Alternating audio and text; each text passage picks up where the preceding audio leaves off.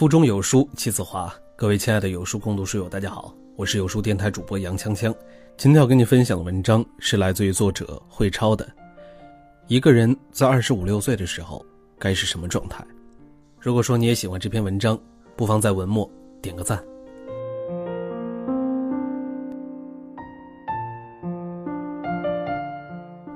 前方总是有太多的希望，身后总是有太多的失望。生命是一条长长的带子，展开在延绵不断的时光中，展开在柔软的变幻迁移中，交替着希望与失望。一个人在25、26岁的时候应该有什么样的状态呢？应该有多大的成就呢？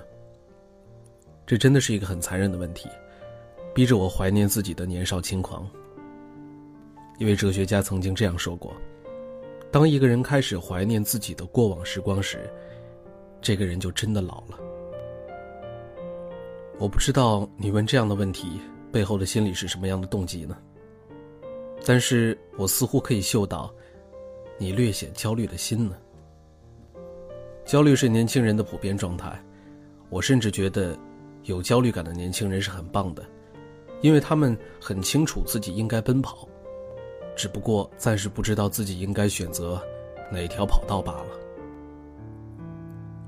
这位读者希望我分享一下自己的25、26岁，那我不妨就从我25、26岁时候的焦虑开始分享吧。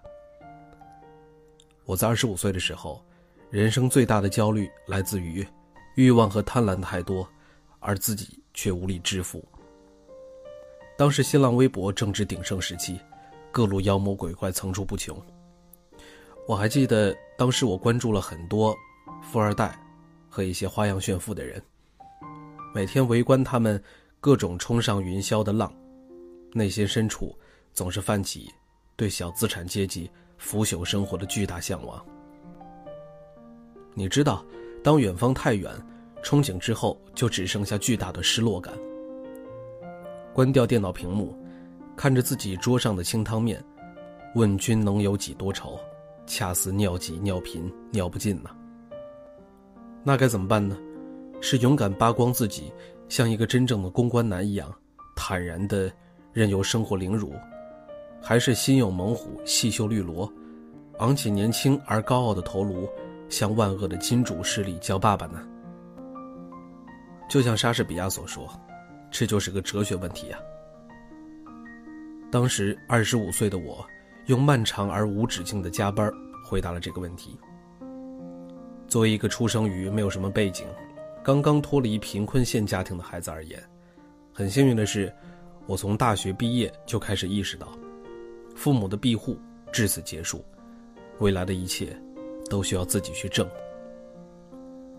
翻看这些年前的琐碎记录，真是唏嘘。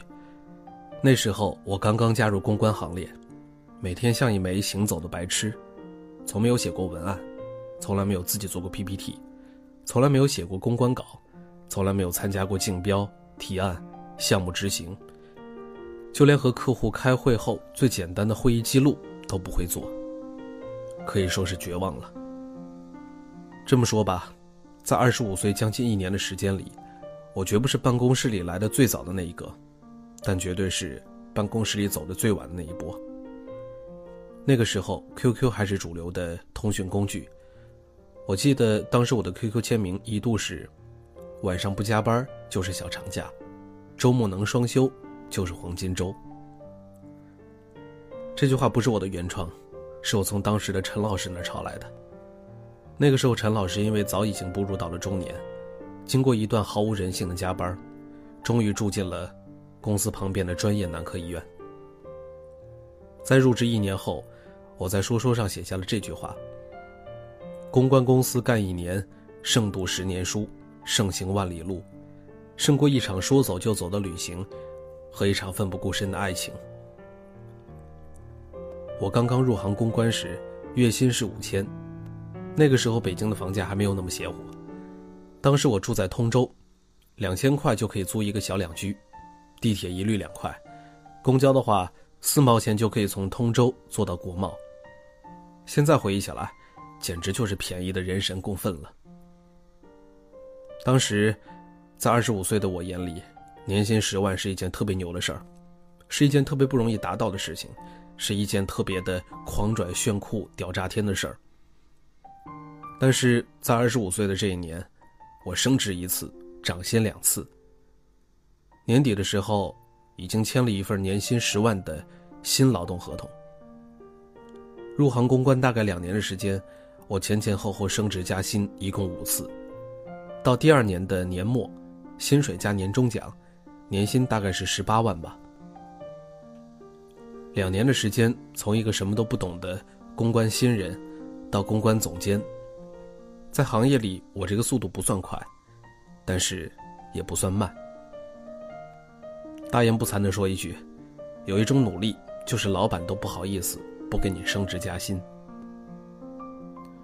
我是一个挺腼腆的人，其实这5次的涨薪没有一次是我自己要求的。当时我的老板也是一枚文艺青年，有一些儒商的情怀。我得说，当年在给员工升职加薪这一点上，他做的是相当不错，而且是自觉的。现在很多25、26岁的年轻人很迷茫，其实在我看来，这些迷茫多少都有一些眼高手低的成分在里面。你真的够努力，真的够勤奋了吗？你签名栏里写着的是不负时光，但大兄弟小姐姐们，摸摸自己的 A 罩杯，你真的做到了不负时光了吗？钱多事儿少，离家近，世界上当然有这种工作，但是大部分人认不清，其实自己没有这个命。1年后，我已经开始独立带项目带团队了。当时团队里有一个小姑娘，北京土著，名校毕业。当时她从别的组转到我带的小组里，是一个典型的奉命干事儿的人，就是那种下雨了，你让她去收衣服，她绝对不会收裤子的人。除非你在事先明确告诉他，你应该收衣服还有裤子。带这样的人很累，尤其是在公关公司，因为每个人忙起来都是焦头烂额，你根本就没有空去指导一个新人该怎么干，该一步一步如何推进。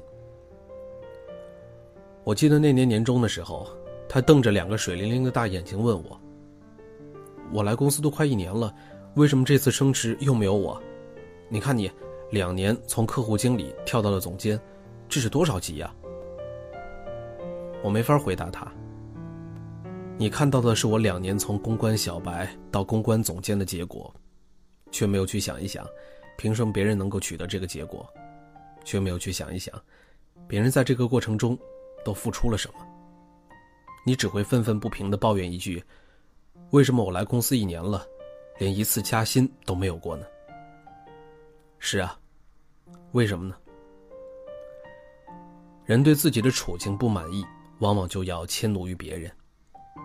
如果一个男人在25、26岁的时候，面对别人的成就，动不动就说，我要是有他那样的资源和背景，这些事儿我也能够做成。我觉得这个男人真的是没出息到家了。你应该备好行囊，出去跋涉，而不是蹲在家里念叨，路那么远，我还没有雨伞呢。你应该去争取，去证明，去捍卫，而不是满腔的怀才不遇，怨天尤人。人与人的起点不同，背景不同，追求不同，秩序不同，行动力更是不同。万达公子王思聪25、26岁的时候，已经拿着首富老爹给的5亿，再随便玩玩了。但是对于绝大多数的普通人而言，在25、26岁的这个年纪，已经能够明白，自己这一生，任凭如何勤奋如何努力，恐怕也挣不到5个亿。你瞧，我怎么能舔着脸，以一个过来人的身份告诉你，25、26岁应该有什么样的状态呢？应该有多大的成就呢？我只能分享一下自己的25、26岁。同龄人之中有不计其数的人，在25、26岁的时候比我过得精彩，活得努力。何况再想一想程浩，谁又有勇气和自信可以说自己很努力很牛逼呢？我大学毕业的时候，每个月实习工资只有500块，当时还没有微博，大家都在逛天涯论坛。我特别喜欢那些80后都进来报一下自己的工资的帖子。每次看到有和我一样的同龄人，已经是年薪几十万，每天忙成狗，我和很多网友一样愤怒，然后在这种帖子之下回复，又一个来吹牛逼的，文字中满是不屑。现在想想，真是惭愧得很呐。人总是越努力，越是心怀敬畏。世间佼佼者太多，自己一介凡人，能够咬紧牙关努力生活，做到无愧于己，就很不容易了。我的25、26岁实在是平凡乏味，更谈不上传奇色彩。但是我唯一觉得欣慰的是，5年之后，我回首那2年的点点滴滴，觉得很充实，成长很快，而且收获到了自己曾经想要的升职加薪，生活品质也得到了明显的改善。至少我可以毫不惭愧地说上一句，不负时光。让我们重温一遍海明威的那句传世箴言，优于别人并不高贵，真正的高贵是优于过去的自己。在我26岁的第一个工作日，我在朋友圈写下了这样一段话。其实每一年的年终总结都可以用达尼·拉斐里埃的那本《还乡之谜》的结束语作为结束语。前方总有太多的希望，身后总有太多的失望。生命是一条长长的带子，展开在绵延不断的时光中，展开在柔软的变化迁移中，交替着希望与失望。所以我还是希望你努力，因为对于我们这些过于平凡的人而言，努力时至少希望多一些。欢迎大家下载有书共读 APP 收听领读，我是杨锵锵，我在京津走廊廊坊给您送去问候，记得在文末点个赞。有一天我发现自恋资格都已没有，只剩下不知疲倦的肩膀，担负着简单的满足。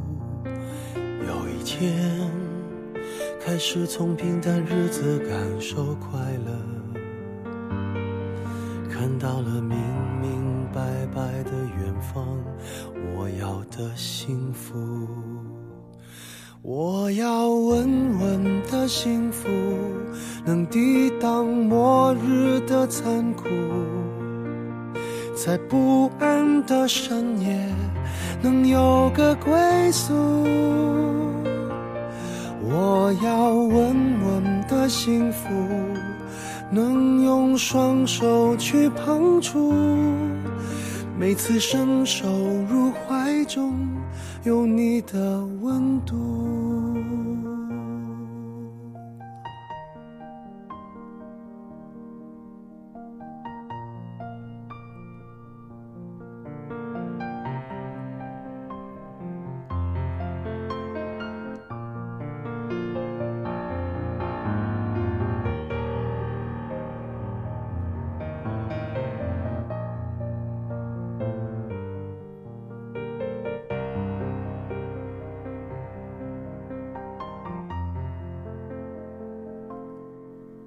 有一天我发现自恋资格都已没有，只剩下不知疲倦的肩膀，担负着简单的满足。有一天开始从平淡日子感受快乐，看到了明明白白的远方，我要的幸福。我要稳稳的幸福，能抵挡末日的残酷，在不安的深夜能有个归宿。我要稳稳的幸福，能用双手去碰触，每次伸手入怀中有你的温度。幸福能抵挡失落的痛楚，一个人人的路途也不会孤独。我要稳稳的幸福，能用生命做长度，无论我身在何处都不会迷途。我要稳稳的幸福。